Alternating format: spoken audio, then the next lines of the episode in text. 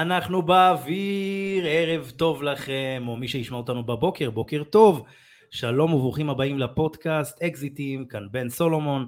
באקזיטים אתם תקבלו כלים חשובים בדרך הפיננסית שלכם. לפודקאסט אתם יכולים להאזין בכל אפליקציות הפודקאסטים, ואם בא לכם לצפות בו ביוטיוב, גם את זה תוכלו לעשות.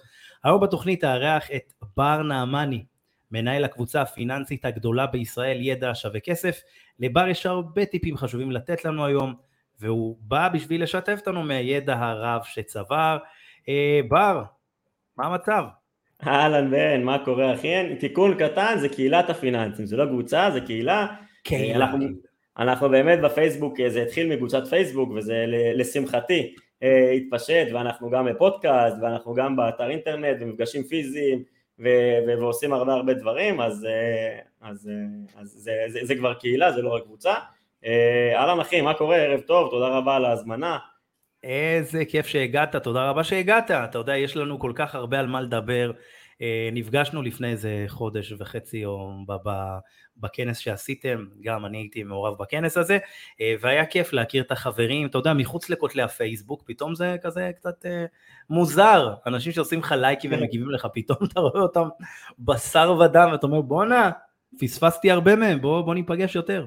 אני, אני מסכים לגמרי אגב, אנחנו, כמו שאמרתי, התחלנו מפעילות אה, בדיגיטל, בפייסבוק והכל, והתרחבנו לעוד פלטפורמות דיגיטליות, אבל בסוף בסוף בעיניי יש ערך משמעותי מאוד לאירועים הפיזיים, ובגלל זה אמרתי לך, אנחנו משתדלים לעשות כמעט כל חודש אה, מפגש פיזי בידע שווה כסף על כל נושא, כל פעם זה נושא אחר, אה, לפעמים זה נדל"ן, לפעמים זה שוק ההון, לפעמים זה קריפטו, משכנתה, פנסיה, לא משנה מה, כסף. ועשינו גם את הכנס הגדול עם 350 אנשים, בסינמה סיטי, זה אנחנו עושים באחת התקופה. אז אה, אני באמת מסכים איתך במאה אחוז שיש יש, יש ערך אחר ל, ל, לעניין הפיזי וגם אני איתך, אני מכיר אותך מהזה, אבל עד שנפגשנו פיזית אז אה, הבנתי איזה בן אדם אתה וכמה כיף אה, להכיר ככה יותר לעומק. איזה כיף, איזה כיף. אני, אני זכיתי להסיע את בר, אני נתתי לו טרמפ בעצם, מה, אתה יודע, גם מהבית, והחזרתי את החצוף שהיה שיכור, אני לא שתיתי. אבל זה... לא שיכור, שתיתי קצת אלכוהול, לא שיכור. כן, לא, לא. דרך אגב, הקבוצה שלנו נקראת המשקיעים השיכורים. אז זה כבר לנושא אחר, אבל לא, לא, לא באמת ששתו יותר מדי, אבל באמת היה מגניב לאללה. בנסיעה הזאת ככה הכרנו באמת יותר טוב ויותר לעומק, אז פתאום הנופח ה... אתה יודע, אתה יודע מה? בוא, בוא נשאל באמת, אה, כי הקהילה הזאת, אה, קהילת ידע שווה כסף, אה, היא בעצם הרגיש לי שהיא התפוצצה בתקופת הקורונה, נכון? אני חושב שכן, זה, זה היה שילוב של כמה דברים. אני הקמתי אותה ב-2018, באוגוסט, לפני ארבע שנים האמת, שזה מטורף. כשנהנים. לגמרי. והכרתי את שי ככה בהתחלה, אני לא אחזור על כל הסיפור, אבל אה, כשחזרתי בדרום אמריקה זה היה בערך מאי 19, באמת היינו באזור 5,000 אנשים, ו... ושם זה, כאילו כשחזרתי התחלנו לקחת את הדבר הזה בצורה יותר רצינית ולהשקיע יותר אה, בתכנים, ראינו שיש צורך ויש אה, באמת ככה, אנשים רוצים, ובאמת זה, זה התרומם והתרומם וצבר תאוצה, והגענו לדעתי עד סוף 2019 היינו באזור 15,000 איש, אם אני זוכר נכון, אני לא בטוח, ובאמת בקורונה היה, היה בום אה, יותר רציני והיו לנו, לדעתי היו חודשים של 6,000-7,000 אנשים בחודש שהצטרפו אה, שזה באמת אה, מטורף, תבין זה 200-300 אנשים ביום לאשר. ואז גם הוספנו עוד מנהלים שיעזרו לנו לנהל את הקהילה הזאת שבתכלס אני, אנחנו עכשיו, אני ושי מנהלים את זה מלמעלה אבל בפועל את הקבוצה בפייסבוק ביום יום הם עושים את רוב העבודה ואני תמיד אומר בלעדיהם לא היינו מצליחים לעשות את זה, חבורה של תותחים, של כרישים כמה, מגש... כמה מגשרים יש לקבוצה כזאת של 130, אה, כמה? 130 אלף כבר, לא? כמעט, 127 אלף, זה אה, שי ואני ועוד אה, שבעה כרגע, אם ספרתי נכון. וכן, זה לגמרי אתגר. חתיכת אופרציה לנהל. זה חתיכת אופרציה, כי אנחנו גם, בסוף הכמות היא, היא חשובה והיא טובה, כי זה אומר שזה מעיד על משהו, זה, זה מעיד על זה שהאיכות היא טובה, שזה מבחינתי יותר חשוב. ו, וזה לא קל לשמור על האיכות, גם כשה, ככל שאנחנו גדלים במספרים, אז נכנסים כל מיני ספאמרים, כל מיני בוטים, אה, וצריך לשמור על תרבות דיון, ולשמור על התכנים שלא יותר מדי יחזרו על עצמם, ואיזה פוסטים לאשר. איך נלחמים לא. באמת בבוטים בעולם הזה? תראה, אין לי פתרון קסם. קשה. אה, הפתרון הקסם שלי זה... זה הכל ידני פשוט לעבוד. כן. צוות, צוות, צוות מנצח, אני אומר לך את האמת, החבר'ה שלנו תותחים, יש כן אפשרות לעשות אה, אה, כל מיני כלים בקבוצות של, אה, בניהול של פייסבוק, סליחה, יש שם כל מיני כלים למנהלים, אבל uh, זה לא קסם, זה לא מדהים, יש תקלות ובעיות ובסוף uh, זה עבודה סיזיפית שגם אני ו- וגם המנהלים עוברים כזה לפעמים אחד אחד ומוחקים ומעיפים וחוסמים. uh, אז פייסבוק, פייסבוק טיפה מסתפרים בקטע הזה זה קשה, זה קשה וזה שואב הרבה זמן, אין ספק. בטח, אנחנו יש לנו קבוצות של, של 3,000 איש וזה כאב ראש עם כל הבוטים ווואו זה וכל כך הרבה גם, אתה יודע, שהם מנסים לפרסם את עצמם, זה, זה לא פשוט. אני מניח כן. שגם, אתה יודע, יש כאלה שגם נפגעים, מה, עלה להם? פתאום יש להם 130 אלף איש וזה לא, לא פשוט. אז זה לא פשוט, תראה, בסוף יש עשרות פוסטים שאנשים מעלים כל יום, ולפעמים לוקח אפילו יומיים או שלושה ימים, אפילו יותר, אה, עד שאנחנו מצליחים לאשר פוסט, כי אנחנו לא רוצים לאשר את כל הפוסטים בבת אחת, אנחנו רוצים שכל בן אדם, הפוסט שלו לא ייעלם באותו רגע, כי אם אני אאשר 20-30 פוסטים בבת אחת, אז, אז בסופו של דבר אתה לא תקבל מענה, וכל הפואנט הזה שבן אדם שואל שאלה יקבל מענה. אז אנחנו כן. משתדלים לאזן את הדבר הזה ולאשר פוסטים בשעות טובות ודברים כאלה, זה דברים שעם הניסיון ועם הזמן לומדים מתי ולמה וכמה ומה כן ומה לא, ודברים שעם הזמן, כלומר עם הניסיון ועם הזמן אנחנו רואים איך אנשים מגיבים ואנחנו לומדים אותם ומבינים אותם עם, עם אתה, הזמן. אתה מרגיש שעם הזמן שבעצם הקמתם את הקהילה, יש שוני בין השאלות שנשאלו לפני אה, נגיד שנתיים שלוש לבין השאלות שנשאלו, שנשאלו לאחר הקורונה? זאת אומרת, אתה, אתה מרגיש שאנשים יותר מעורים, יותר, נהיו יותר משכילים פיננסית? אה, תשמע, תמיד כשמצטרפים אנשים חדשים, תמיד יש גם שאלות basic. אה, כלומר, תמיד תמיד תמיד יהיו אנשים שהכירו את הקבוצה אתמול או שלשום או לפני חודש ולהם שאלות יחסית רגילות. גם לזה אנחנו יחסית, אני לא אגיד מצאנו פתרון מושלם, אבל אנחנו משתדלים לתת מענה. כלומר אה, בין אם זה במקום לאשר פוסט נגיד כזה אז אה, מתייגים אותם בפוסט שעושה להם סדר או בכתבה או בנינו כל מיני מיני קורסים כאלה שעוזרים לאנשים ממש מ basic אה, מיני קורסים בחינמים במייל אתה נרשם ואתה מקבל סדרה של מיילים ואז אתה ישר רץ. אז, אז אנחנו מנסים לתת סוג של מענה. להגיד לך אם יש, יש כאילו שוני? אני לא יודע אם יש שוני אני בסוף אני חי בבועה. כלומר בקהילה של הפיננסים אנשים מתעניינים בכסף. אז לי זה מרגיש שכן, אנשים לוקחים אחריות והקהילה גדלה, אז יותר אנשים מתעניינים בכסף, אבל אז אה, אתה יודע, תמיד אני יוצא החוצה ולרחוב וחי כאילו בסביבה הזה, ואני מבין ש... שרוב האוכלוסייה לצערי עדיין לא בידע שווה כסף, אנחנו נגיע לכולם בסוף, אבל, אה, אבל רוב האוכלוסייה עדיין לא. בתפיסה הפיננסית היא רוב האוכלוסייה לא שם. לא, אבל אתה אה, מרגיש שיש כיוון ושינוי חיובי. זאת אומרת, יש פה איזו התעוררות, אי אפשר להגיד שלא. אפשר גם לומר, אתה יודע, נפתחו בשנתיים האחרונות אה, כ-300 אלף אה, חשבונות אה, מסחר, שזה גם משהו שאומר לך, חביבי, יש פה, יש פה שינוי. הרבה מאוד קבוצות, הרבה מאוד קורסים דיגיטליים. אז זהו, אז אני חושב שבאמת הקבוצות שקמו, אני כשקמתי הקבוצה הכי גדולה לדעתי הייתה 10 או 12 אלף אנשים. שאז בעיניי זה היה מטורף, אמרתי וואו אם אני אגיע ל-10 אלף איש זה משוגע. והיום אנחנו עומדים על 127, משהו כזה, ויש קבוצות אה, גדולות של 50 ושל 80, אה, ויש כמה כאלה, אה, והם עושים עבודה טובה אגב, כאילו זה לא שרק אנחנו כאן, אז, אז סך הכל לגמרי יש, יש קבוצות טובות, אני כן חושב שיש התעוררות, אני לא יודע עד כמה זה רוחבי להגיד לך במדדים סטטיסטיים בישראל, אבל בחלקת אלוהים הקטנה שלי, מה שנקרא, בבועה שלי, בידע של כסף, אני לגמרי מרגיש שיש התעוררות, ואני יכול להגיד לך שבכנסים הפיזיים שאנחנו עושים, היה לנו לא מזמן, עשינו אירוע על נדל"ן, היה אה, אולי כן מזמן, לפני איזה חצי שנה, ו... והיה שם ילד בן 16 שהגיע ושאל שאלות ובא אלינו אחר כך ואני אומר וואו ילד בן 16 שבא לאירוע פיזי לא רק קורא בפייסבוק אשכרה מגיע לאירוע פיזי ומשלם אמנם לא, לא הרבה כמה עשרות שקלים אבל מגיע וטורח ואין לו אפילו רישיון אני לא יודע אפילו איך הוא הגיע. אז כאילו יש, יש, יש התעוררות. אה, לאירוע הגדול שעשינו זה היה יום שישי בבוקר. אה, אנשים הגיעו אמרו לי יום שישי שמונה וחצי בבוקר רק פתחנו את השערים. בן אדם אומר לי כן אני חיכיתי פה בזה אני הגעתי מאיזה מושב ליד טבריה. כלומר הבן אדם יום שישי בשש בבוקר כן אה, הלך הניע את האוטו בשביל להגיע ולשמוע על כסף אותנו מדברים על כסף כמה שעות אז, אז יש התעוררות אני רואה את, ה, את ההתעוררות ואת הרצון ואת ה, את ה, את הצעדים שאנשים עושים אני לא יודע אם זה ברמה הארצית המדינית, אני מקווה שכן. אתה, מרגיש, אתה מרגיש שההתעוררות היא של גילאים מסוימים או שממש בכל גיל? כי נתת נגיד דוגמה של הילד בן ה-16 וזה מזכיר לי שלפני בערך אה, כחודשיים שלושה שלח לנו הודעה בפייסבוק, בפייסבוק העסקי שלי. בפייסבוק העסקי שלי יש מישהי שבעצם מנהלת לי את הדפים, בכלל כי יש לי הרבה רשתות, להתעסק עם זה זה כל היום. אז בקיצור אז יש לי אה, מישהי שמטפלת לי ברשתות וזה פשוט מתברר שזה ילד בן 15 והוא ממש התעקש לדבר עם בן עכשיו, יש איזה תשלום כזה סמלי בשביל, אתה יודע, לנסות להכיר, כי כולם רוצים לדבר, ואתה יודע, אתה לא יכול באמת עכשיו להשקיע בכל בן אדם שעה שיחה. אז בקיצור, אז, אז יש פה איזה תשלום מסוים, והוא ממש, כאילו, אין לו בעיה לשלם וזה, וגילינו, זאת אומרת, גיליתי שהוא ילד קטן בעצם ב...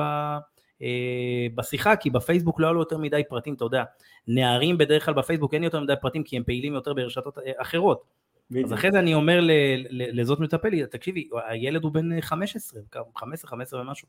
עכשיו, הוא, מציא, הוא, הוא, הוא בעצם אומר לי, תקשיב, אני ראיתי סרטון שלך ביוטיוב, מאוד מאוד אהבתי סרטון, את הסרטון, זה סרטון על אה, דירות במחירים, במחירים מתחת למחיר השוק, דירות נטושות, איך לאתר דירות. עכשיו זה, בוא נגיד שזה בין הראשונים היום, ב, אתה יודע, שעולים בגוגל, אז מלא מגיעים לסרטון הזה, ויש לו לדעתי אלפי צפיות כבר, אה, וגם המאמר וזה, אז מגיעים אליי הרבה מהסרטון הזה, והוא ממש כאילו משכנע אותי להיכנס לצוות ולאתר עבורי, עבורנו דירות נטושות. כי חלק, כי בסרטון אני אומר, אם יש לכם דירות נטושות, דברו איתנו ואנחנו בעצם נחבר לכם משקיעים לזה וגם תרוויחו באהבה, למה לא? אם נותנים לנו כן. עסקאות טובות. אז, אז הוא ממש נכנס לזה, אני, אני אאתר לך, אני זה, כבר למדתי את הזה. יש איזה אתר מסוים שבעצם, אה, לא יודע אם אתה מכיר, יש אתר אה, שמתעסק רק בדירות נטושות, מכיר את זה? לא. פילים לא. לבנים, דירות נטושות, אז יש כאילו איזה אתר כזה, שזה, זה הייעוד שלו, שהוא מתעסק רק בפילים לבנים ובכל מיני, אה, אתה יודע, מבנה נדל"ן, דירות וכאלה נטושות, והוא מנסה ככה להתחקות אחרי הדבר הזה. אז הוא כאילו עלה על האתר הזה, וזהו, התביית על זה, אני אעזור לך. אתה יודע, זה מדהים, ילד בן 15 ומשהו, משלם כסף על אה, ייעוץ, ורוצה להיכנס וללמוד, אז, אז אתה אומר, גם, זאת אומרת, אני חושב שהשינוי הוא באמת מבעבע, בטח ברמה של אה, נגיד שוק ההון, נדל"ן, זה משהו שהוא מאוד מאוד חזק אצל, אצל הנוער שלנו היום. עכשיו, שוק ההון יותר נגיש בגלל שהוא, רף הכניסה שלו הוא הרבה יותר נמוך, אתה יודע, בנדל"ן אתה צריך כמה, אתה צריך כסף, אם אנחנו מדברים על מרכז הארץ זה, זה הרבה מאוד כסף, אם דובר על דירות ירוחם דימונה עדיין אתה צריך את ה-100 אלף שקלים, 100 ומשהו, אתה יודע, כולל כל הליווי וכל העלויות שיש לך מסביב, אז זה עדיין כסף. שוק ההון אתה יכול ממש להתחיל מכמה מאות שקלים, אז, אז, אז זה מעניין מה שאמרת לגבי הבחור בין, ה, כאילו הצעירים שפונים אליכם, ואותי זה מאוד הפתיע, שילד קטן פשוט משכנע אותי להיכנס לצוות, וכאילו הייתי די בהלם, זה היה באמת מדהים. מה השורה התחתונה, קיבלת אותו לצוות? קיבלתי אותו, אה, לא האמת שלא קיבלתי אותו בסוף לצוות כי הוא, אה, הוא, הוא, הוא ממש ילד, הוא כיתה י' אז, אז, אז אמרתי לו כן לעשות לנו כל מיני דברים ואתה יודע ככה אבל אה, יאללה, לא, לא התקדם, כן הוא עדיין ילד אבל, אבל אמרתי לו שבעזרת השם הוא מסיים את הצבא הוא מתקשר אליי ואני מוצא לו משהו לעשות. מדהים, מדהים, מדהים, מדהים. כן, זה, זה, זה מדהים בעיניי, תראה בסוף בסוף אני, אני כן חושב, אנשים אולי לפעמים אומרים, אה, הדור של הדור הצעיר לא רוצה וזה. עכשיו, אני, אני, אני לא יודע איפה אני נמצא, כאילו, אני יחסית, אני מחשיב את עצמי דור הצעיר, אני בן 28. רק אז... אין לו אה, ברירה אבל, אתה מבין? הדור הצעיר, אני חושב כן. שהיום הוא נכנס לזה, כי אין לו ברירה. הוא רואה שהכל יקר, זה לא רק בישראל, כל אירופה, ארה"ב, המחירים מטורפים. אחותי גרה הברית במיאמי כבר עשר שנים. המחירים מאוד גבוהים. המחירים... אה, זאת אומרת, איפה, איפה שאתה יכול לחיות באמת טוב, ברווחה שהישראלים מחפשים, זה, אתה יודע, זה מדינות באפריקה ומזרח אירופה, אתה יודע, כל מיני מדינות שהן כן. לא באמת... אולי תאילנד גם. כן, אתה יודע, אבל זה המקומות האלה שהם זה, אבל במדינות מערביות באמת המחירים אה, די יקרים, לא כמו ישראל, ישראל היא באמת מדינה יקרה מאוד, אבל אה, אתה יודע, בסוף אם אתה רוצה לחיות משכר מינימום וכאילו שאתה משתכר ב-50 אלף שקלים, זה לא כזה מסתדר. אתה מבין, צריך כאילו, צריך להיות ריאלי. אני מסכים שאין ברירה. אין ברירה, חייב ללמוד את זה, אין, אין, אין, באמת שאין ברירה כבר. אני מסכים. אגב, גם חבר'ה שמרוויחים, אתה יודע, משכורות יפות, הייטק, אני באמת חושב שזה הכרחי להבין לפחות את הבסיס, אה, ודווקא החבר'ה האלה יכולים, אתה יודע, לעשות קפיצות משמעותיות ולהגיע אה, להגיע לדברים מאוד מאוד יפים. כלומר, אה, דווקא כי הם מרוויחים, מרוויחים משכורות מאוד יפות, להם כביכול... משכורות מאוד יפות. מה זה? אני אומר משכורות מאוד יפות וגם זה איכות חיים מאוד גבוהה. בדרך כלל אנשי הייטק חיים במרכז, בתל אביב, שכירות של 11-12 אלף שקלים, בדיוק. הכל הרבה יותר יקר, אז זה כאילו, אתה יודע, איפשהו הם מתאזנים עם, זאת אומרת, אם איש הייטק היום חוסך 5,000 או 7,000 שקל נטו, זה המון. כאילו, כן. אתה בטח מכיר את זה. אני מכיר כאלה שיותר, אני מכיר כאלה שיותר, תלוי גם בסיטואציה בחיים, משפחה, ילדים או לא, עדיין לא. אבל, אבל לגמרי, אני מסכים לגמרי, ושוב, השורה התחתונה שלדעתי אין ברירה אלא להבין ודווקא הגיל הזה, בין בוא נגיד אחרי הצבא, באזור גיל ה-20, יש כאלה שמתחילים מזמן או לפני הצבא, שזה מדהים, אבל אני נלך על הזה, באזור הצבא, אחרי צבא, עד גיל 30, שלפני שיש, שוב, כמובן כל אחד בקצב חיים שלו, אבל לפני שיש ילדים ולפני שיש הרבה התחייבויות, זה זמן לבנות את עצמך גם מבחינת לצבור ידע וניסיון, וגם מבחינת ההון העצמי. אה, זה, זה תקופה, תקופת הזהב אני קורא לה, שיכולה להעיף אותך הרבה הרבה שנים קדימה, כי בוא נגיד סתם, חייל משוחרר שעובד, שעובד אפילו במשכורת מינימום של 6,000 שקלים, 7,000 שקלים יחסית בחודש, שזה לא הרבה, אבל אם הוא חי אצל ההורים לצורך העניין ואין לו הרבה הוצאות, הוא יכול לחסוך בעצמו 4,000, 5,000 שקל בחודש, שזה המון, כי אין לך הוצאות אה, כמעט, אתה חי אצל ההורים, טיפה בזבוזים, טיפה פה שם חברים, אתה יכול לחסוך לפחות 3-4 אלף שקל בחודש בעיניי, אה, ועם זה לעשות משהו. ועם זה להתחיל בעצם. עם זה להתחיל, בין אם זה בהתחלה שוק ההון או דברים אחרים. אז בואו נתחיל ככה, אה, אנחנו הבנו ככה גם מהשיחות הקודמות, היה אצלנו שי בדיחי, שהוא השותף של אה, בר נעמני אה, בקהילת ידע שווה וכסף, והייתה תוכנית מדהימה, פודקאסט מהמם, עם הרבה מאוד דרך. היום אנחנו נעמיק וככה נתקדם טיפה, כי זה היה באמת הבסיס של הבסיס. נדבר בעצם באמת על הטייטל של התוכנית היום, זה השקעות השקעות אה, פסיביות בשוק, ה, בשוק ההון, שזה mm-hmm. משהו שהרבה מאוד מהתכנים של אה, אה, בר ושיין, זאת אומרת בזה הם נוגעים בעצם, בעיקר. אתם לגמרי. פחות מתעסקים במסחר יומי. וב... אני, אני אסביר, אני אתן רקע כללי. כן, קודם כל, לפני שאני אתחיל, אני אגיד שכל מה שאני הולך להגיד כאן, וגם מה שבין, זה לא המלצה ולא תחליף לייעוץ ולא, אם חלילה אני אומר בטעות שם של מניה או משהו כזה, זה לא אומר שאנחנו ממליצים לקנות אותה, וקחו יצאו מנקודת ההנחה שיכול להיות שאני בעצמי מחזיק בניירות ערך האלה, אז, אז לא לקחת את הדבר הזה אה, בקטע של לבוא ולעשות, אלא אה, אנחנו פה בשביל ללמוד. אז הבסיס והרעיון אה, של להשקיע בשוק ההון יש הרבה הרבה שיטות והרבה צורות, אה, כשאני אה, ניגש לשוק ההון אני מחלק את זה לשתי קטגוריות עיקריות, אחת אה, זה השקעה, השקעה בדרך כלל לטווחים ארוכים, אה, ומסחר, שמסחר הוא יותר מסחר יומי או מסחר שבועי, אה, בדרך כלל בסיס ניתוחים טכניים, לא ניכנס לזה היום כרגע, ואנחנו מאמינים באופן כללי בהשקעה לטווח ארוך, השקעה לטווח ארוך, שגם שם יש כמה ענפים, כמה תתי ענפים שאפשר להגיע אליהם, אבל השקעה לטווח ארוך כי אנחנו באמת מאמינים שבסופו של דבר מי שרוצה לסחור זה אחלה, זה מגניב, זה נחמד, זה מאוד מאוד מורכב והסטטיסטיקה מראה שרוב האנשים גם מפסידים שם כסף אז אולי למאזינים ש, שנמצאים שם או שחושבים ללמוד את התחום קחו את זה בזהירות.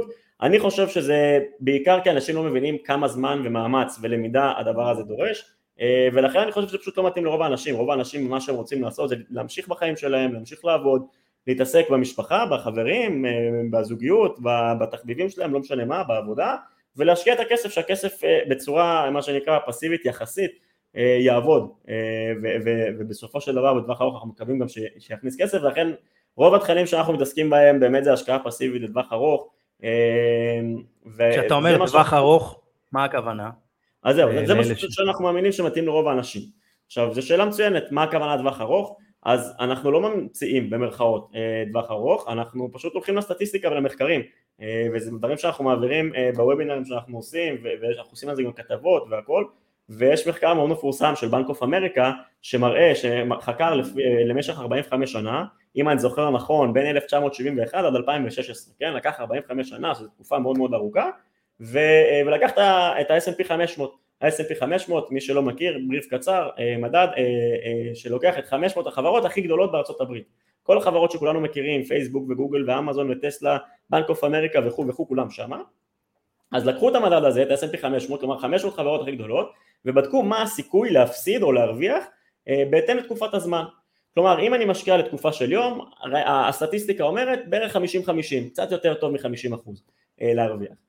ו- ומה שמדהים בגרף הזה, שככל שהזמן עובר, הסיכוי להפסיד אה, נמוך יותר והסיכוי להרוויח הרבה יותר גבוה. אה, אם אני זוכר נכון, לתקופה של אה, חמש שנים הסיכוי להפסיד יורד כבר ל-20 אחוז, או לא, לדעתי עשרה אחוזים, משהו כזה, כלומר אם אתה משקיע לתקופה של חמש שנים, הסיכוי להפסיד הוא עשרה אחוזים, ב-90 אחוז מהפעמים אתה תרוויח. שוב, זה מה שההיסטוריה אומרת, לעשר שנים אנחנו כבר יורדים לאזור החמישה אחוזים ולעשרים שנה סטטיסטית זה כמעט ולא קורה, אוקיי?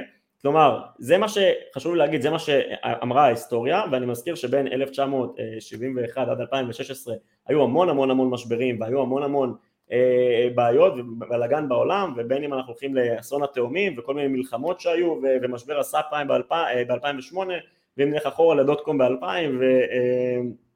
ביום שני השחור, היו הרבה הרבה תרחישים בתקופה הזאת, אז אתה לא יכול להגיד שכאילו, אומנם זה לא כלל את הקורונה, אבל זה כלל הרבה הרבה דברים אחרים, ואנחנו רואים עדיין שבממוצע לטווח ארוך הבורסה יודעת לעלות, די דומה לנדל"ן אגב, אה, שבטווח הארוך הוא עולה, אה, גם אם אה, בישראל אמנם אנשים נוטים לחשוב שהנדל"ן לא ירד אף פעם, אבל גם בישראל היו תקופות שהנדל"ן עצר אולי או, או לא עלה, או אפילו ירד ריאלית, אז גם בשוק ההון זה, זה עולם פחות יציב מנדל"ן, אבל בסופו של דבר התוחלת מראה לנו שלטווח ארוך הבורסה עולה, שוק ההון עולה, וזה חשוב לעשות את ההבדלה בין ה-S&P 500 שדיברנו עליו, שזה, גרע, שזה מדד של כמה, של 500 מניות, לעומת מניות בודדות, אה, שזה טיפ ראשון שאני אה, ככה יכול לתת לחבר'ה שמאזינים, תשימו לב שפיזור בשוק ההון מגן עלינו, כלומר במקום לקנות אה, מניה בודדת, לא משנה כמה טובה היא תהיה, אנחנו יכולים לקנות 500 מניות שהן המניות הכי גדולות בארצות הברית, עם השווי שוק הכי גבוה, ואז גם אם מניה אחת מפשלת, יש לנו מניות אחרות שמה שנקרא מגנת, מגנות עלינו,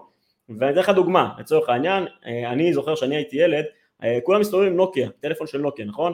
אה, הטלפונים נכון. הראשונים וזה לפני שהיה... סוני אריקסון ונוקיה, זה היה, כן. אלו היו הכוכבים. ונוקיה הייתה כמו אפל היום, במקבילה באופן כללי, כולם היה טלפונים של נוקיה והם היו הכי, כאילו באמת היו טלפונים מאוד מאוד טובים ואני לא חושב שעכשיו מישהו יש לו טלפון של נוקיה. אה, ואם אפשר להסתכל... זה מטורף איך חברה ככה, חברה כזאת שהייתה, ששלטה בשוק מסוים, פשוט נעלמת, זה לא כן. להאמין. ותבין, זה שוק שרק הלך והתפתח, כי טלפונים היום הרבה יותר נפוצים ממה שהיה לפני 15 או 20 שנה, אבל הם לא קראו שוק, את, ה, את השוק נכון, ובאה אפל ולקחה להם את הכל, ו, וזה מראה לנו כאילו כמה בסופו של דבר, כמה שאנחנו חושבים שעכשיו המניות הכי חזקות, החברות הכי חזקות בעולם, אתה אומר וואלה אני אקנה אותם, בטוח הם יעלו עוד 20 שנה, זה, זה לא נכון ולהפך, יש דווקא מקרה יפה של וורן באפט שמראה אה, מנסה, הוא היה לו איזה כנס משקיעים והוא אומר לאנשים בואו תנחשו כאילו מי היה 20, מי היו החברות הכי גדולות לפני 20 שנה. רוב האנשים בכלל לא ידעו מי החברות האלה, היו כל מיני חברות אנרגיה ודברים כאלה ונפט. בעיקר אה, אנרגיה ונפט אז. ועכשיו זה יותר טכנולוגיה. נכון. זה יותר אפל ומייקרוסופט וגוגל וכו' וכו' אז, אז, אז זה לקח, הפיזור בשוק ההון מגן עלינו אה, וזה לקח מאוד מאוד חשוב. החברות טכנולוגיה שהוכיחו שאפשר לגדול הרבה מעבר למה שמצפים. כי לדוגמה אז בתקופה שלה, כשהמניות אנרגיה שלטו, אז היה להם סוג של לימיט מסוים, סוג של גבול.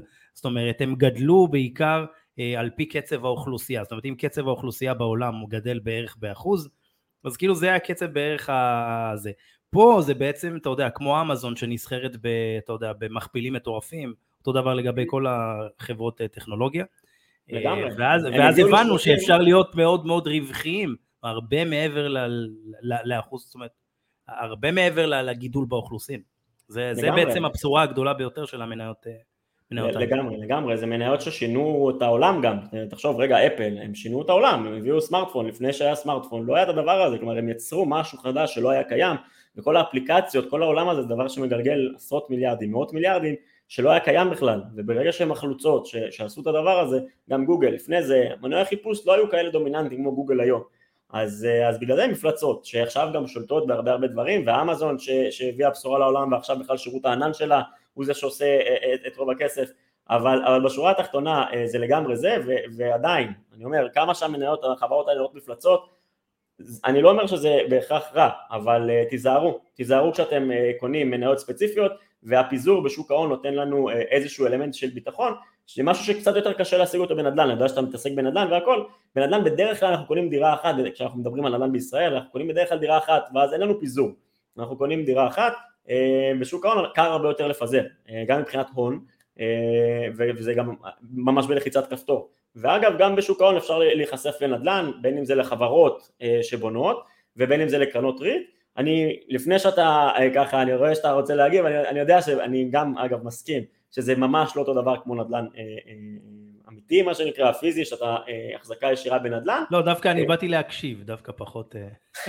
לא, לא, תמיד כשאני אומר את זה שזה, אז אומרים, מה, כן, אבל זה לא כמו החזקה פיזית, ואני מסכים לגמרי, זה ממש לא כמו החזקה פיזית, ויש הרבה להתייחס בין נדל"ן יש לזה יתרונות ויש לזה חסרונות, כמו כל דבר. בדיוק. אני ושי הקדשנו איזה שני פרקים שלמים בפודקאסט שלנו, לנתח את היתרונות והחסרונות של כל אחד מהצדדים. אני חושב ומקווה שעשינו עבודה טובה, מי שבא לו להאזין אז גם מוזמן. אז אני... איך, איך הוא מגיע לפרק הזה, מי שבא לו להעמיק בזה? פשוט ידע שווה כסף בכל אפליקציה של הפודקאסטים שמאזינים, אם אני זוכר נכון, פרק 61-62 אצלנו, עשינו את זה בשני חלקים, נדל"ן מול שוק ההון, יש כמה מסקנות מעניינות בעיניי, אני ככה אתן, ישיר קצת מתח לקור... למאזינים. לדעתי מסקנות מעניינות, הבאנו בסוף גם כל מיני מחקרים ואת הזווית האישית שלנו, איך אנחנו רואים את הדברים ואיך אנחנו עושים בעצמנו.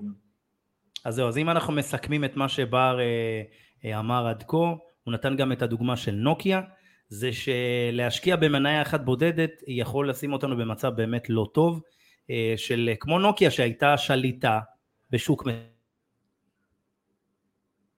מסוים, היא הייתה, וואו זה היה כמו אפל, כמו, כמו אפל, בדיוק כמו ש, שבר אמר, ואז יום אחד פשוט הגיעה אפל ושמה, אה, אה, שם, זאת אומרת הציבה סטנדרט אחר לחלוטין שנוקיה לא, לא עמדה בו, לא עמדה לא בקצב של הפיתוחים, לא בקצב של, של כל מה שהצרכנים כבר דרשו, אה, והיא פשוט נעלמה, אז לכן בר אומר שעדיף לפזר את זה, והוא נתן פה בעצם דוגמה על S&P 500 שגם נקרא דרך אגב סנופי, ככה גם קל להגיד את זה, אז יש, של יש 500 אגב, החברות הגדולות ביותר בארצות הברית. יש, יש אגב עוד מדדים. בשווי שוק הכי גדול בארצות הברית. בדיוק. יש אגב עוד מדדים, יש מדדים גם בישראל ויש מדדים באירופה ויש מדדים כלל עולמיים, אה, אז, אז לא חייב להנהל רק על הסנופי, פשוט אה, זה, זה המדד המרכזי בדרך כלל שמדברים עליו ועושים עליו גם את המחקרים, אז קל אה, לדבר עליו.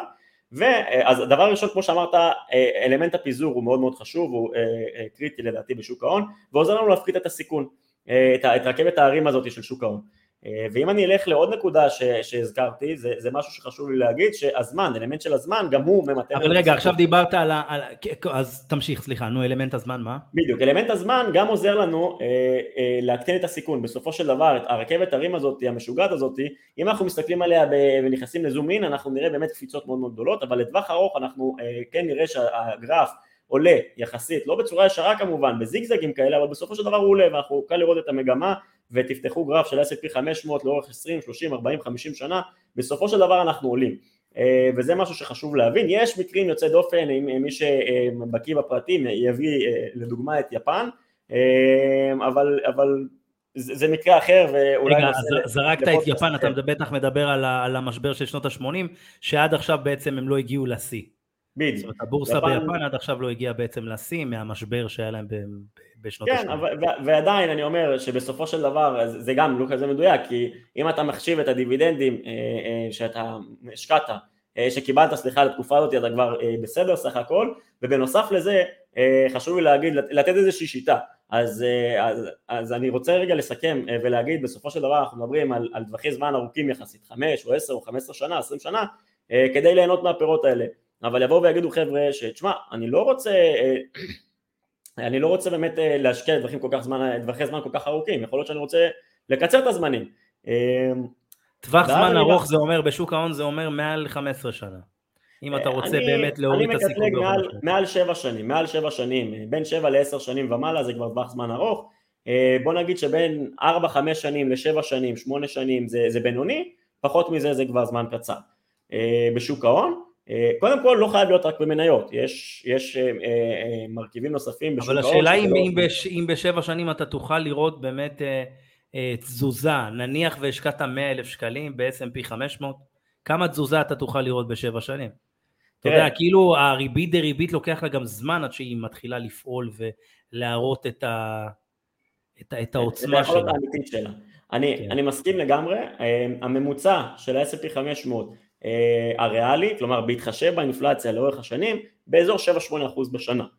שוב אני מזכיר בהתחשב באינפלציה, אם אנחנו מוציאים את האינפלציה, שמים אותה בצד, באזור ה-10% בשנה, שזה לא מעט, אה, זה לא מעט, אה, כמובן שככל שהזמן עובר, אנחנו, הריבית דריבית תיתן עבודה והסכומים יצטברו לסכומים משמעותיים יותר, אפשר גם להיכנס אגב לאתר שלנו, מחשבון ריבית דריבית, לכתוב מחשבון ריבית דריבית, ידע שווה כסף בגוגל, זה מגיע מאוד מהר בגוגל, אנחנו בעמודים הראשונים, אה, ולשחק עם המספרים, לשים את המספר, לראות מה התשואה פחות או יותר שאתה צופה. אני אומר שוב, שוק ההון נותן באזור, ה-S&P 500 נותן באזור ה-10%, 9-10% בשנה נומינלי, ואם אנחנו הולכים ריאלי, בהתחשב באינפלציה, באזור 7-8% בשנה, שימו את המספרים, תראו לאן אתם מגיעים. אה, אז, אז אני אומר, בסופו של דבר השוק יודע לתת אה, את התשואות האלה בממוצע לטווח ארוך, כמובן שבשנים ספציפיות יכול להיות שנה של פלוס 30 ושנה של מינוס 15 20 וזה בדיוק הסיבה שה... מסתכלים על הממוצעים. שמסתכלים על ממוצעים וזה זוג הסיבה שאנחנו מדברים על טווח זמן ארוך, כדי שאם חלילה נכנסנו בנקודה לא, לא טובה, כי אנחנו אף פעם לא יודעים מה יהיה בעתיד, לראות מה היה בהיסטוריה זה, זה נחמד, זה אחלה, להיות חכמים בדיעבד זה נחמד, אבל קדימה אף אחד לא יודע ואף אחד לא אה, יכול להבטיח שאלה יהיו התשואות, אנחנו יכולים להניח שאם 50 או 100 שנה אחורה זה מה שהיה, סביר מאוד להניח שזה מה שיהיה, אבל צריך להבין שבטווחים זמן יותר קצרים יש לנו רכבת הרים, ובשביל למתן את הדבר הזה אה, אפשר לעשות מה שנשקע, מה שנקרא השקעה במנות, שאני אה, כל פעם מדבר על זה וחשוב לי להסביר את זה גם כאן, מה זה אומר? לצורך העניין כמו שאמרת, אני אקח דוגמה, אה, במקום לקחת את המאה אלף שקלים שאמרנו שיש לנו מאה אלף שקלים ולהשקיע אותם בבת אחת יכול להיות שאנחנו נבחר להשקיע אותם, ב- ב- לקחת את זה ולחלק את זה אפילו לעשר מנות או לארבע מנות, לא משנה כרגע כמה ובמקום להשקיע בבת אחת אנחנו נשקיע אותם כל פעם אה, בתקופה אחרת, כל חודש נניח או כל רבעון אה, ובצורה הזאת אנחנו מגיעים לממוצע הרבה הרבה יותר מהר. כי גם אם השוק עולה או גם אם השוק יורד אנחנו ממשיכים לקנות לא משנה מה קורה בסכום קבוע, כלומר נניח חילקנו את זה ב-10,000 שקל, אנחנו קונים תחילת כל חודש 10,000 שקל, עוד חודש עוד 10,000 שקל, עוד 10,000 שקל וכן הלאה וכן הלאה ולמעשה אנחנו ממצעים, אוקיי, מכאן הולכים לשיטת המיצוע זה נקרא, ממצעים את הכניסה שלנו ואנחנו מגיעים לממוצע הזה אה, בצורה הרבה הרבה יותר קלה והרבה יותר מהירה. אה, וזה איזושהי טכניקה שעוזרת לנו להתמודד עם התנודתיות ועם הפחד הזה, אולי הרבה פעמים אנשים אומרים לי, תשמע, אני מפחד שאני עכשיו בשוק בסן, אני מפחד להיכנס שמחר תבוא אה, קריסה. אז זה איזשהו אלמנט שעוזר לחבר'ה להתחיל. אז, אז, דיברנו, אז דיברנו על העניין של בעצם אה, אה, אה, מכשיר מסוים, שנקרא נגיד מדדים, mm-hmm. אה, לעקוב אחרי מדדים כמו S&P 500, נכון? שזה כן, בעצם אני השקעה אדייק, פסיבית. אני שנייה אדייק, אני שנייה אדייק, אי אפשר לקנות את המדד, אנחנו קונים קרן שמחקה את המדד. קרן מחקה, נכון, צודק. בדיוק, סתם עניין סמנטי, שזה, שתכיר. נכון, צודק, צודק במאה אחוז, אז נגיד קנית את הקרן בעצם שמחקה, בעבר דרך אגב זה היה נקרא תעודות סל, היום זה כבר קרנות סל. נכון, אין תעודות אה, סל, לא ניכנס כן. לזה למה עכשיו, אבל אין היום תעודות סל כן. בישראל לפחות. נכון, נכון. אז זהו, אז אני אומר, בוא נגיד שעשינו את זה, כמה פעולות בחודש אנחנו נצטרך בשביל להפעיל את זה? האם זה נטו פסיבי, כמו נגיד אה, גמל להשקעה לצורך העניין, או כל מיני קרנות מנוהלות, או שאנחנו נצטרך לעשות כל מיני פעולות? נגיד אחת לחודש, כמה פעמים בחודש?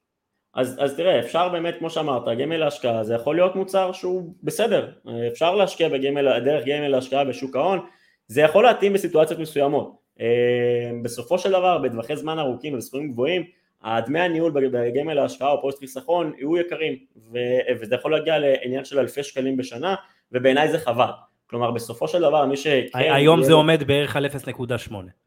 בדיוק, זה 0.8, זה נשמע לאנשים מעט, מה זה 0.8, 0.7, 0.9, זה, זה כאילו נשמע מעט, לטווחי זמן ארוכים אנחנו מדברים על, על, על, על אלפי שקלים בשנה, שמצטבר לעשות אלפי שקלים. מפסידים אה, אותם גם מהריבית דריבית שעובדת. בדיוק, ב... שאנחנו הולכים לפח, שגם אנחנו מפסידים אותם באותו רגע, אבל גם זה כסף שלא עובד בשבילנו ולא צובר ריבית דריבית, וזה מצטבר לסכומים מאוד מאוד משמעותיים לאורך השנים, וזה יכול להגיע באמת, אני לא מגזים, בטווח זמן של 15 או 20 שנה, תלוי בסכומים, זה, זה יכול להיות הבדלים של מאות אלפי שקלים.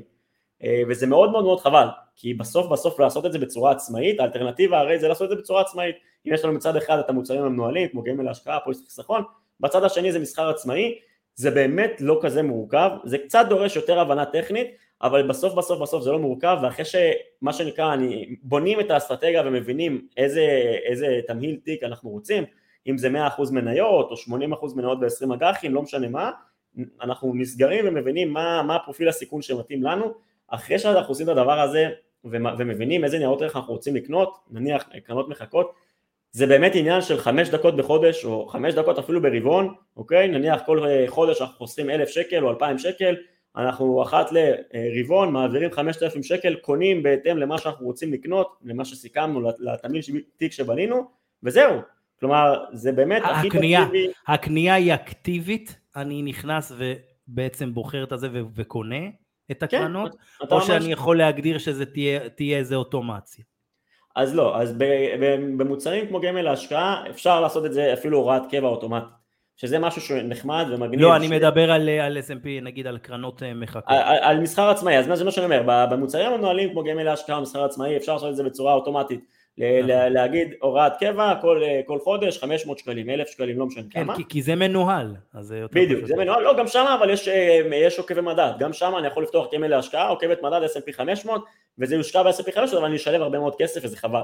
לעומת זאת, במסחר עצמאי, אני יכול לעשות הוראת קבע, להעביר את הכסף לחשבון מסחר, אבל לקנות אני צריך לעשות את זה בעצמי, אבל גם באמת זה עניין של, של דקות ספורות, כלומר בסוף תחשוב על זה, אתה נכנס למערכת שלך, זה יכול להיות אפליקציה בטלפון וזה יכול להיות במחשב, שם שם משתנה סיסמה, לוחץ על כמה קליקים אה, בשביל לקנות וזהו, כלומר זה ממש ברמה הזאת, זה חמש דקות, עשר דקות אם שכחת את הסיסמה ואתה עושה שחזור סיסמה, זה באמת באמת ברמה הזאת, זה לא צריך להיות איזשהו מומחה ולא צריך להיות איזשהו גאון, זה לתפעל אפליקציה שאולי היא לא כל כך אינטואיטיבית בישראל לצערי ואני מקווה שמערכות המסחר בישראל טיפה ישתפרו בקטע הזה אבל אחרי שמבינים מה עושים זה באמת עניין של דקות ספורות וזה יכול להיות שווה עשרות אם לא מאות אלפי שקלים לטווח ארוך אני חושב שזה שווה את ההשקעה אה, ואת הזמן הזה ללמוד פעם אחת כמו שצריך, להבין מה אנחנו צריכים לעשות בשביל לחסוך את הכסף הזה לטווח ארוך. אה, יש עוד יתרונות במסחר עצמאי, אבל לא יודע אם יש לנו זמן להיכנס לזה עכשיו. אבל, אבל, אבל אם לעשות או לא לעשות, אז עדיף לעשות. זאת אומרת שאם עכשיו אתם מתלבטים, כמובן ששוב פעם, אה, כמו שבר אמר, אנחנו לא ממליצים פה על שום דבר, לא לקנות, לא למכור, זה באמת עניין של אחריות שלכם בלבד, אנחנו פה נטו בשביל אה, ללמוד, וזו מטרת הפודקאסט שלנו אה, והפרק הזה. אמ, אז, אז אבל אני אומר, אם, אם זה אומר אה, אה, לעשות את זה או לא לעשות, זאת אומרת אם אה, אה, אה, תיק מנוהל או תיק שהוא לא מנוהל, זאת אומרת לצור, לצורך העניין, אה, אה, אם אנחנו קונים קרן, אם אני קונה קרן מחקה, או אה, הולך להשקיע בגמל להשקעה, זאת אומרת אם ההתלבטות היא לעשות או לא לעשות, אז עדיף נגיד להשקיע. עדיף לעשות. חד משמעית, זה לא מצב. ולשלם את ה-0.8 בשביל באמת להתחיל ולהתנסות. בדיוק, אגב, אגב, כאילו בסופו של דבר בסכומים נמוכים, ה-0.8 הזה זה באמת לא, לא הרבה כסף, אם אנחנו מדברים על 5,000 שקלים, 10,000 שקלים, אתה יודע, נמוך זה עניין סובייקטיבי, אבל בסוף אם אנחנו, יש סוג של כלל אצבע, אפשר גם ממש לחשב את זה, אבל בוא ניתן כלל אצבע בין 20 ל-30 אלף שקל אה, סך הכל, הקופות גמל, הקופת גמל להשקעה בדמי ניהול של 0.6, 0.7, 0.8 אפילו יהיה יותר זול, כן, בסכומים נמוכים, אבל ככל שהסכומים מצטברים והולכים וגדלים, עדיף לנו באמת לעשות את זה בצורה של מסחר עצמאי מבחינת עמלות, כי זה נהיה כבר מאוד מאוד משמעותי. העמלה הזאת ה-0.8 מה זה ברמה החודשית? או ברמה השנתית? זה 0.8 שנתי, לוקחים לנו את זה כל חודש, אבל זה 0.8 שנתי. עכשיו נקודה חשובה שחשוב לי להגיד אותה, אם מישהו מתכוון, נגיד, אה אוקיי, אז אני יכול להתחיל בגמל להשקעה, וכשאני אצבור את הסכום המתאים שאני רוצה, אני יכול לעבור, למכור את זה לצורך העניין ולעבור למסחר עצמאי, זה אפשרי, אבל קחו בחשבון שאם יש לנו שם רווחים, אז אנחנו בעצם נצטרך לממש אותם ואנחנו מה שנקרא אנחנו גורמים לאירוע, לאירוע מס. ואז אנחנו בעצם פוגעים באפקט של הריבית דריבית כי אנחנו צריכים לשלם מס. אה, סתם נניח יש לנו, השקענו בהתחלה עשרת אלפים שקלים ועכשיו יש לנו אה, חמש עשרה אלף שקל. אוקיי? אז על החמש אלפים שקלים האלה אנחנו צריכים לשלם 25% מס ריאלי לא משנה כרגע.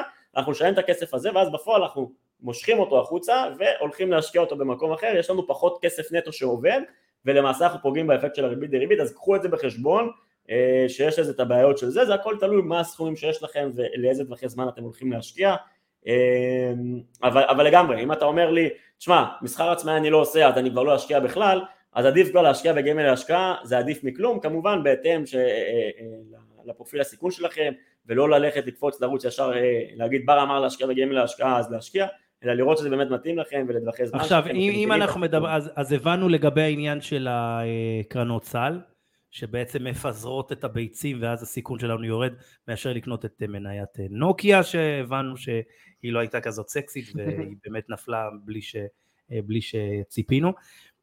אז הבנו על הקרנות, הקרנות מחכות. אבל מה קורה עם נגיד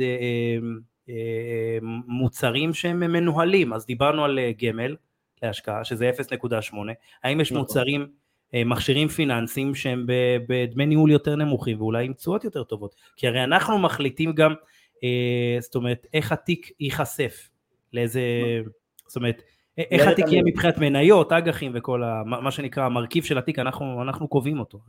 בדיוק, אז תראה בסוף בסוף אה, אין מכשיר שהוא יותר זול מלעשות בעצמך, כלומר אתה לעשות בעצמך לפתוח מסחר עצמאי לעשות בעצמך זה הכי זול ואגב יש לנו בידע שווה כסף הטבות עם כל אה, בתי ההשקעות בישראל ואפילו עם ברוקר זר אז אה, אה, סתם ככה למאזינים שלך שיכירו ויחפשו ואפילו תגידו אם אתם אפילו פותחים לא משנה אני לא אגיד שמות זה לא פרסומת אבל אתם הולכים לפתוח חשבון מסחר עצמאי תשאלו רגע יש הטבה של ידע שווה כסף סביר להניח שיש לנו הטבה שמה? אז, אז לקחת את זה בחשבון, אגב מי שחושב לעשות את זה דרך הבנק זה מאוד לא משתלם ומאוד יקר אז קחו את זה בחשבון, אפשר לסחור בצורה עצמאית דרך הבנק, 99% מהפעמים זה יהיה מאוד מאוד יקר ו- ולא משתלם, לא ניכנס לזה עכשיו כי זה פרק שלם ועשינו את זה גם בפודקאסט שלנו, אבל, אבל קחו את זה בחשבון, זה גם יכול להגיע, זה לפעמים יכול להיות אפילו יותר יקר מגמל להשקעה, כלומר עושים בעצמנו ועדיין משלמים יותר כסף, אז, אז אם אתה שואל אם יש מכשיר יותר זול, אז הכי זול זה מסחר עצמאי, שוב לטווח ארוך בסכומים גבוהים. לא, אני מדבר על משהו שהוא מנוהל, שאתה לא עושה כלום. אתה, אתה לא רואה, עושה הרי, כלום. הרי יש אנשים שהם עצלנים לגמרי, חוששים לחלוטין, רוצים להתחיל, אז אה, אולי אתה יודע...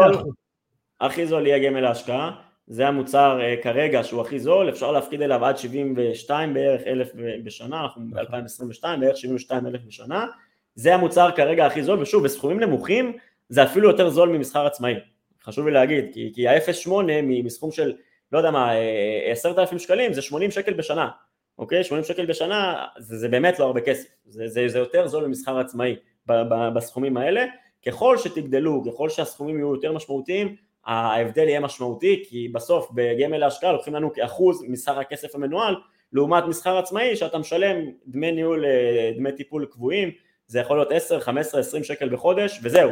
כלומר אחרי זה יש לך על פעולות קנייה ומכירה והכל, אבל בסוף בסוף זה לא משנה כאילו כמה כסף יש לך שמה, תלוי כבר מה אתה קונה, כי תחשוב שאם אתה קונה קרן מחכה של S&P 500, דמי הניהול יכולים להיות 0.06 או 0.07, כלומר עשירית מ-0.7 או 0.8 שאנחנו יכולים לשלם בגמל להשקעה, שזה משמעותי. בסכומים גבוהים זה מאוד מאוד משמעותי. בדיוק, זה מאוד מאוד משמעותי, אה, ובגלל זה אני אומר, כל החישובים, כל הדברים האלה, אה, צריך להבין אותם, צריך להבין אותם, ואנחנו נותנים כלים, אני אפילו בניתי מחשבון בידע שווה כסף בשביל חבר'ה שיעשו את ההשוואה הזאת, איך לסחור ואיפה ועם איזה תנאים הם קיבלו, אז בניתי ממש מחשבון באקסל כזה, שכל אחד מכניס את הנתונים שלו, כמה כסף הוא מכניס, כמה פעולות הוא עושה בחודש, מה הדמי ניהול שהוא קיבל, מה פה, מה שם, ואתה עושה את ההתאמות האלה ואתה רואה פתאום את ההבדלים בעיניים, אתה רואה, פה אני אה, עולה לי, אה, יכול להיות 2,000 שקל בשנה, ופה עולה לי 10,000 בשנה, וואו, 8,000 שקל בשנה, תצבור את זה וככל שהזמן עובר זה יהיה יותר מ-8,000 שקל בשנה, זה, זה באמת פערים אסטרונומיים של עשרות אלפי שקלים, מאות אלפי שקלים לאורך הזמן, שחבל, חבל לשלם אותם, זה כסף שהולך לפח מבחינתי. עכשיו, אתה ממליץ אה, לפזר את הסיכונים גם ב, ב, ב, זאת אומרת, במוצרים שמנוהלים? לצורך העניין להשקיע קצת ב, ב, בחיסכון פנסיוני, להשקיע קצת בגמל ההשקעה. קרנות השתלמות, אנחנו יודעים כמה הם באמת אה, מאוד מאוד אטרקטיביים ועדיף אה, אה, לעשות ולנצל, בטח אם אתם עצמאים חבר'ה, קרנות השתלמות זה must. אתה רוצה לדבר קצת על קרנות השתלמות לפני שאנחנו ניגע במוצרים האחרים? אני אגיד דבר כזה. אני חושב שזה מוצר מאוד מעניין שכדאי שנדבר עליו.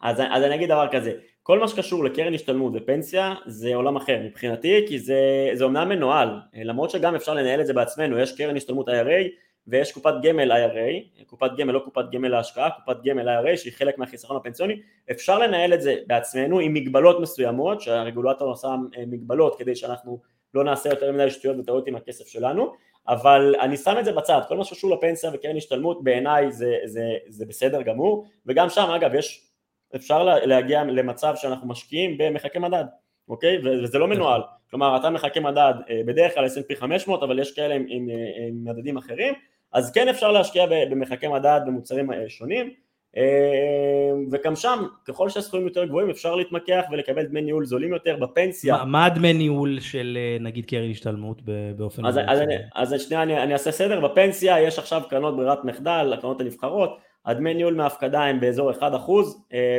ודמי ניהול מצבירה 0.23 או 0.22 אם אני זוכר נכון, אז אה, דמי ניהול יחסית זולים אה, בפנסיה, כמובן שמי שיש לו סכומים גבוהים ומשכורות גבוהות יכול לנסות להתמקח מעבר לזה, אבל, אבל אלה, אלה דמי ניהול שאתם צריכים לשים את עצמכם כבאפר ולא לא לעבור אותם, לא לשלם יותר. בקרן הפנסיה, בקרנות השתלמות סליחה, אנחנו מדברים פחות או יותר כמו גמל להשקעה, בין 0.5, 0.6 ל-0.7, 0.8 אה, אלה דמי הניהול, שוב ככל שאתם אה, עם אה, מה שנקרא עם צבירה יותר גבוהה אפשר להתמקח ולקבל דמי ניהול טובים יותר ואנחנו בידע שווה כסף בגלל שיש לנו כוח כזה גדול הרבה פעמים אנחנו באים לחברות מסוימות ומבקשים דמי ניהול טובים לחברי הקהילה ואז ככה באים עם הטבה מסוימת לחברי הקהילה אני חייב להגיד שזה קשה ולא פשוט לעשות את זה אבל אנחנו משתדלים ועושים את זה אחת לתקופה אז גם שווה ככה לעקוב. אבל כן לגמרי. יש מקום שבו כל ההטבות שלכם אה, מרוכזות? כן, כן, לגמרי, קודם כל אפשר להיכנס לאתר שלנו ובלשונית יש שם הטבות, להיכנס להטבות ותמיד לראות את כל ההטבות, יש לנו הטבות של כל הדברים, גם מסחר עצמאי וגם אה, החזרי מס והכל ואנשי מקצוע, אז, אז אפשר להיכנס לשם ולראות. ו, ותמיד לעקוב בקבוצה, כי תמיד ההטבות משתנות, לפעמים, בדרך, בדרך כלל קרנות השתלמות זה, זה הטבה לתקופה מסוימת, לחודש, לחודשיים, זה לא הטבה שהיא גבוהה לכל הזמן, אז תמיד הדברים האלה משתנים, תעקבו בפייסבוק, תעקבו בטלגרם, במייל, לא משנה איפה, אנחנו עושים את הדברים האלה, ואני שנייה אחזור אחורה לשאלה שלך, קרן השתלמות זה must, עם כל ההטבות מס שם, אה, אני, אני, אני, אם אתה רוצה אנחנו ניכנס לזה, אבל חד משמעית חובה, עצמאים, סופר חובה, אה, אה, מי ששכיר צריך לדבר על זה עם הבוס שלו, אני הרבה פעמים אומר, במקום לבקש העלאה של אלף שקלים במשכורת, תבקשו קרן השתלמות, זה משתלם לכם הרבה יותר, בגלל הטבות המס, ובסוף הכסף מושקע בשוק ההון, אז חד משמעית שווה, ואגב לעצמאים אני גם ממליץ, אני יודע שהרבה עצמאים זה אמנם חובה להפקיד לפנסיה, אני חושב שזה חשוב ויש כאלה שמפקידים את המינימום שהוא בעיניי לא מספיק אה, ומפה אני בטוח שיש לך מאזינים שהם עצמאים, אנשים שמתעסקים בנדל"ן, אני לא אומר לבנות רק על הפנסיה, אני ממש לא בונה רק על הפנסיה, אני מתכוון לפרוש הרבה לפני הפנסיה ואני מתכוון שכן יהיו לי נכסים שישלמו לי פנסיה מה שנקרא ועדיין בפנסיה יש ביטוחים ויש מנגנונים מאוד מאוד מאוד שווים וחשובים והטבות מס שאני כן חושב שצריך לנצל אותם אה, וגם על זה עשינו פרק בידע שווה כסף שמדבר על פנסיה לעצמאים והבאנו שם את נדב טסלר התותח, אני לא יודע אם אתה מכיר, אה, אחד מהדמויות הכי חזקות בארץ אה, בכל מה שקשור לפנסיה. אז אני, אני באמת באמת מכיר, באמת אני אומר תחסכו במכשירים האלה מה שדיברנו עליו עד עכשיו גמל השקעה פוסט חיסכון מסחר עצמאי זה כספים אחרים שהם לא הולכים לקרנות השתלמות ולפנסיה כי שם יש תקרה מסוימת, יש מקסימום בשביל אה, אה, שאנחנו יכולים להפקיד אה, בשביל שנקבל את הטבות המס, מעבר לזה אפשר לנתב את הכספים להשקעה עצמאית. יפה, סבבה. עכשיו בואו נגיד שהקשבנו לפרק, למדנו הרבה ואנחנו רוצים להתחיל. Mm-hmm. האם יש מישהו שיכול לעשות את זה עבורנו ואנחנו נשלם לו כסף על זה? נגיד S&P 500. יש אנשים שיכולים לעשות, לקחת אותי יד ביד ו, ולעזור מזה, אני עדיין הבנתי ש, אה, שעדיף לי לעשות את המסחר העצמאי, אתה יודע, כמובן בקרנות, לא mm-hmm. במניות אה, בודדות, הבנתי את זה, הבנתי שבמכשירים אה, שמנוהלים, יש לי כסף בעצם של דמי ניהול שהם יקרים בין 0.6 ל-0.8 ממה שהבנו, וזהו, מי, מי יכול לעזור לי פה יד ביד להתחיל את התהליך הזה? לבוא ולקנות... אז תראה, יש קודם כל, אה, אם אנחנו בבנק, אה, או גם בבתי השקעות, אפשר, אה, אם יש לנו סכומים גבוהים יחסית, בדרך כלל הם רוצים סכומים של מעל 150-200 אלף שקלים, אז, אז אפשר להיעזר ביועץ השקעות, אוקיי? שהוא ממש ממליץ לך מה לעשות ומה לקנות, מותר לו, הוא מותר לו להמליץ, להמליץ לך, הוא עושה איתך שאלון סיכון, ומותר לו, כמו שאני אומר פה, שאסור לי להמליץ, כי אין לי גם תעודה של יועץ השקעות, ואנחנו לא עושים פה אפיון צרכי לקוח, אז הוא עושה אפיון ויש לו תעודה והוא יכול להמליץ לך מה לקנות בהתאם לפרופיל שאתה אומר לו, אני רוצה משהו יותר מסוכן, פחות מסוכן, אה, או שאתה רוצה ממש רק S&P 500 לצורך העניין, אז, אז הוא אומר לך, הוא יכול להמליץ לך. עכשיו, לעשות את זה טכנית, באמת באמת בסוף בסוף בסוף, זה קצת עניין של להתעסק עם התוכנה, אבל זה לא איזה משהו שבשבילו אישית אני הייתי משלם. מי שרוצה וכן אולי צריך את היד ביד וכן לבנות את התמהיל של התיק, אז כן הייתי הולך אולי ליועץ השקעות, ואם לא זה מתכנן פיננסי שאסור לו להמליץ מה לקנות, אבל הוא יכול להסתכל על כל הזווית הפיננסית שלך ולהגיד לך אוקיי, אולי שווה לך לנתב את הכספים האלה אה, אה, לעולם של מניות ואת זה יותר לאג"חים. ואסור לו להגיד לך תקנה את זה או תקנה את זה אבל מותר לו לתת לך כיוון כללי. אה, וכמובן שזה בסופו של דבר מן הסתם ייעוץ וליווי אישי יד ביד יעלה יחסית הרבה כסף. זה יכול להגיע לאלפי שקלים או לעשרות אלפי שקלים תלוי מה אורך הליווי וכמה מפגשים והכל. ואנחנו עשינו את זה גם בקורס יש לנו בידע שווה כסף קורס דיגיטלי שאנחנו באים ומסבירים ונכנסים ממש למערכת המסחר, ממש מראים איפה לוחצים ואיפה קונים. אה, ואנחנו מתחילים מההתחלה, מלהבין את הסיכונים ולהבין איך אנחנו בונים תוכנית עם מטרות ודרך כל מה שאנחנו צריכים להבין על שוק ההון ו- ומסחר עצמאי ו- והשקעה פסיבית ודברים שעוד דיברנו עליהם כמו קרנות האיריות וכל מיני טריקים במיסוי והכל ובסוף נכנסים לתכלס, לשורה התחתונה, לאיפה קונים ואיפה מוכרים, ממש ברמה הזאתי ומי שעוד יותר רוצה לעשות את זה לבד, אז יכול לעזור בפודקאסט הזה, או בפודקאסט שלנו, ולשאול שאלות בקבוצה. אני חייב, אני, אני, אני חייב לפרגן לבר ולשי היקרים, הם עבדו כל כך קשה על הקורס, אה, ואני נהנה מהקורס כבר אה, כמעט שנתיים. הוצאתם אותו כזה קצת אחרי הקורונה, נכון. לפי דעתי, בסוף 2020, נכון? לא בסוף 2020, באמצע 2020 פחות או יותר, כן? יפה, אז כזה בקורונה. אז אה, אני מאוד... תמיד משתפר ותמיד אנחנו משדרגים נכון. אותו במה שנקרא נכון, נכון, מוסיפים. קורס. אני מאוד ממליץ על הקורס, קורס מאוד ברור, מאוד נהיר ומאוד נגיש. אה, למדתי המון, אז אני בהחלט ממליץ. אה, בר, אתה רוצה לסכם? תקשיב, אנחנו כבר 50 דקות, תראה איך זה עבר. אמרתי לך שזה יעבור מהר. לגמרי, לגמרי. אני יכול לדבר על כסף ועל שוק ההון אה, ימים, לא, לא שעות, אלא ימים, אה, yeah, לגמרי. רואים שאתה, זה, זה משהו שהוא באמת תשוקה, תשוקה מאוד גדולה עבורך, להעביר את הידע הזה, ואתה כל כך... כן, כי, כי באמת בסוף בסוף זה משהו שמפחיד אנשים, ובעיניי לא לצורך, כלומר בסוף לא צריך להיות מומחים.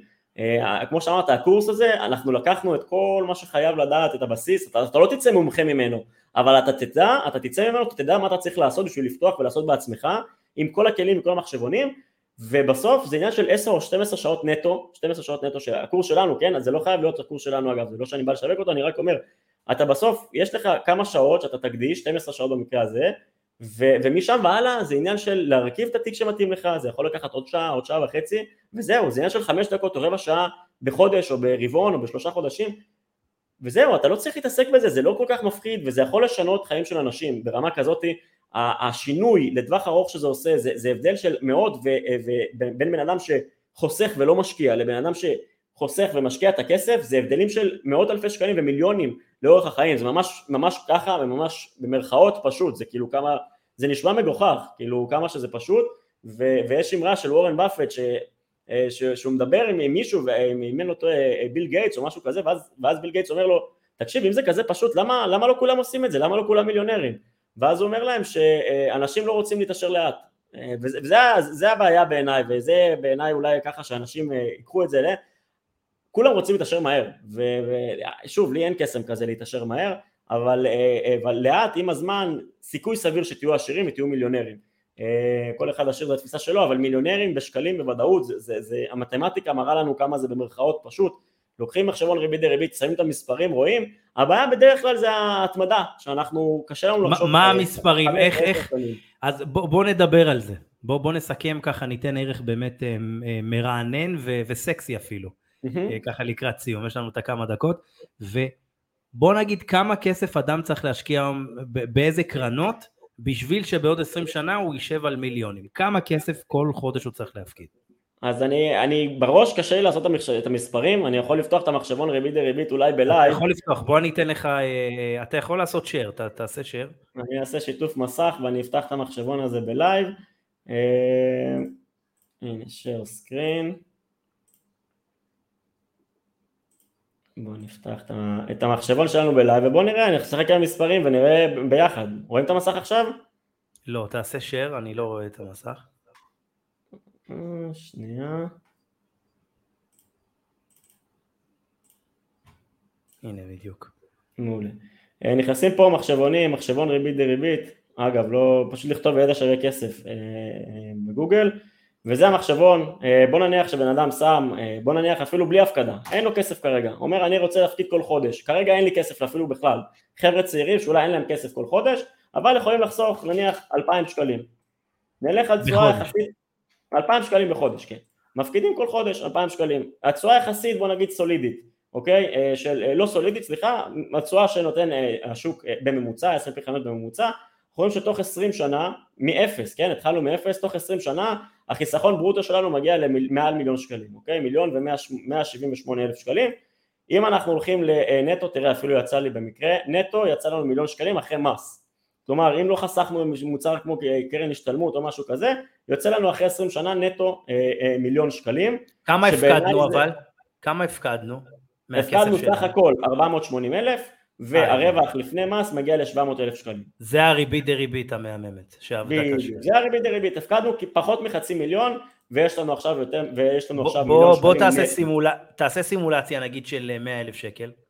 התחלנו עם 100 אלף שקלים, אוקיי? ממשיכים להפקיד נגיד 2,000 שקלים בחודש, אנחנו כבר מגיעים למיליון 400 נטו אחרי הכל. כלומר הפקדנו 580 אלף שקלים, אנחנו מגיעים למיליון 400. עכשיו כל היופי, תסתכל איך אנחנו קופצים עם השנים, אם אנחנו לא ל-20 שנה אלא ל-25 שנים, בסך הכל מוסיפים עוד 5 שנים וקפצנו ממיליון 400 למעל 2 מיליון 150 אוקיי? כלומר האפקט של הריבית דריבית יש לו משמעות מאוד מאוד מאוד חזקה בסדר? ואם אנחנו אפילו אה, מפקידים לא 2,000 אלא מצליחים לחסוך 2,500 בחודש אנחנו מגיעים כבר ל-2.5 כלומר כל הפקדה של, של כמה מאות שקלים לטווחי זמן כאלה יכולה להיות מאוד... נגיד, שלושת, נגיד 3,000 שקלים 3,000 שקלים בבקשה, אנחנו מגיעים לשלושה מיליון שקלים. נטו, אני מדבר שוב נטו אחרי מס, הפקדנו מיליון, הרווחנו מס, אה, לפני מס, סליחה, ברוטו, הרווחנו 2,587 ואנחנו נשארים בסוף בסוף נטו אחרי הכל בכמעט שלושה מיליון שקלים, שבעיניי זה מדהים, כלומר בסופו של דבר זה, זה, זה, זה מספרים מאוד מאוד אה, אה, משמעותיים, נכון זה לוקח זמן, אני לא אומר שלא, ובסוף הריבית דריבית זה הקסם האמיתי, זה הקסם האמיתי, אבל אני מזכיר 8% בסופו של דבר זה, זה בערך התשואה הריאלית, אם אנחנו הולכים על הממוצע שה-S&P נותן, ה-S&P נותן תשואה נומינלית של 10% אנחנו כבר מגיעים לסכומים הרבה הרבה יותר גבוהים, אוקיי? למעל 4 מיליון שקלים. אז בעיניי, זה, זה, זה, כשאני הבנתי פעם ראשונה, ראיתי את המספרים האלה, אמרתי, בואנה זה פשוט. מי שמתחיל, מי שמתחיל עכשיו, אה, בין 20, 25, שומע את הדבר הזה, אומר בואנה, אם אני בן 20 היום, אני, אולי אין לי דמי אלף שקלים, אוקיי? בוא, בוא ניקח ככה, אין לי 100 אלף שקלים, אני כן יכול להפקיד 3,000 שקל בחודש, אוקיי? אז אני מתחיל מאפס, מפקיד 3,000 שקל כל חודש, אני היום בן 20, בגיל 45, מספיק הדבר הזה, מעבר לזה שום דבר, אני כבר עם שלוש, מעל 3 מיליון שקלים ביד, אוקיי? שזה זה, זה, זה סכום שלרוב האנשים הוא, אני אגיד דמיוני, הוא, הוא מאוד מאוד גבוה, אוקיי? אז, אז כן, זה, זה, זה לוקח זמן לפעמים, ואני שוב, אני לא לקחתי בו קרנות השתלמות, לא לקחתי שום דבר אחר, אוקיי? נטו הפקדה הזאת. קרן השתלמות לבד יכולה להפוך אותך למיליונר, כלומר אם אתה מתחיל מאפס ומפקיד כל חודש את המקסימום אה, שזה 1571.2 אני מדבר על שכיר אה, לבד היא הופכת אותך למיליונר כי פה אנחנו מסתכלים על הנטו אז אחרי 25 שנה יש לך 2 מיליון נטו אוקיי? זה כביכול ברוטו פה אבל, אבל זה נטו כי אתה לא משלם עליה מס אפילו ב-20 שנה היא תהפוך אותך למיליונר כנראה אוקיי? כלומר בסופו של דבר המספרים האלה בשוק ההון בעיניי הם, הם מאוד מאוד יפים אה, אבל זה לוקח זמן, זה לוקח זמן, לצערי זה, אין לי קסם של התעשרות מהירה. בקיצור, אה, אה, בר, היה מרתק, נתת לנו הרבה מאוד ערך מוסף, וחבר'ה, אני בטוח שלמדתם הרבה. הקבוצה של אה, בר, הקהילה של, של בר, שהוא הקים אותה ב-2018, נקראת ידע שווה כסף, למי שלא מכיר, אז מומלץ בחום, ולמי מכם שרוצים להעמיק בשוק ההון, אני ממליץ בחום על הקורס שאני אישית משתמש בו משנת 2020, מאז 2020 אני משתמש בקורס ולמדתי המון וגם היום למדתם מה זה ריבית דריבית, העמקנו אה, במוצרים, אה, בכל מיני מכשירים פיננסיים, גם כאלה ש, שבעצם מנוהלים, מנוהלים שבעצם הניהול שלהם, הדמי ניהול עולים יותר כסף מדברים שאנחנו יכולים לעשות לבד, במוצרים שדי קל לנהל אותם כמו קרנות, לא מניות, מה שנקרא לא סוחרים, אה, לא סוחרים. אה, למניה ספציפית, אתם לא צריכים עכשיו לחקור חברות אה, ולרדת לדוחות והרבה מאוד מספרים, זה הרבה יותר מורכב וזה דורש יותר זמן, פה זה קרנות, זה זאת אומרת, אתם יכולים גם לראות את הקרנות מה הן עשו באמת ב-30, 40, 50 שנה האחרונות ולקבל אינדיקציה יותר טובה ולפזר את הכסף שלכם פשוט בין, בין הרבה מאוד חברות. בר, איך היה לך? לי היה מדהים אחי, ממש שמחתי לתת פה ערך, אה, ואני מקווה שהמאזינים שלך יאהבו, אה, אני מאוד מאוד נהניתי, אני תמיד אוהב לדבר על כסף. אה, איזה כיף. מקווה שהחבר'ה יאהבו. היה, היה מהמם ואין לי ספק שהם יאהבו, וחברים, תודה רבה לכם שהאזנתם בכל הפלטפורמות, אם אתם צופים בזה ביוטיוב, אז כמובן תעשו subscribe, אנחנו נשמח לראות אתכם, ותצטרפו לקהילה שלי שנקראת אקזיטים. אה, בפייסבוק, תצטרפו גם לקהילה של ידע שווה כסף אה, שהולכת ומתרחבת, מגיעה כמעט ל-130 אלף איש, לי יש בסך הכל כ-3,000 אנשים, חבר'ה, תתרמו איזה אוקיי. שמחתי חברים, אנחנו ניפגש בשטח ונעשה נדל"ן בשטח וגם קצת שוק ההון. תודה רבה לבר נעמני, היה מדהים, כיף. אה, תודה רבה. תודה רבה בר. תודה רבה בן. להתראות.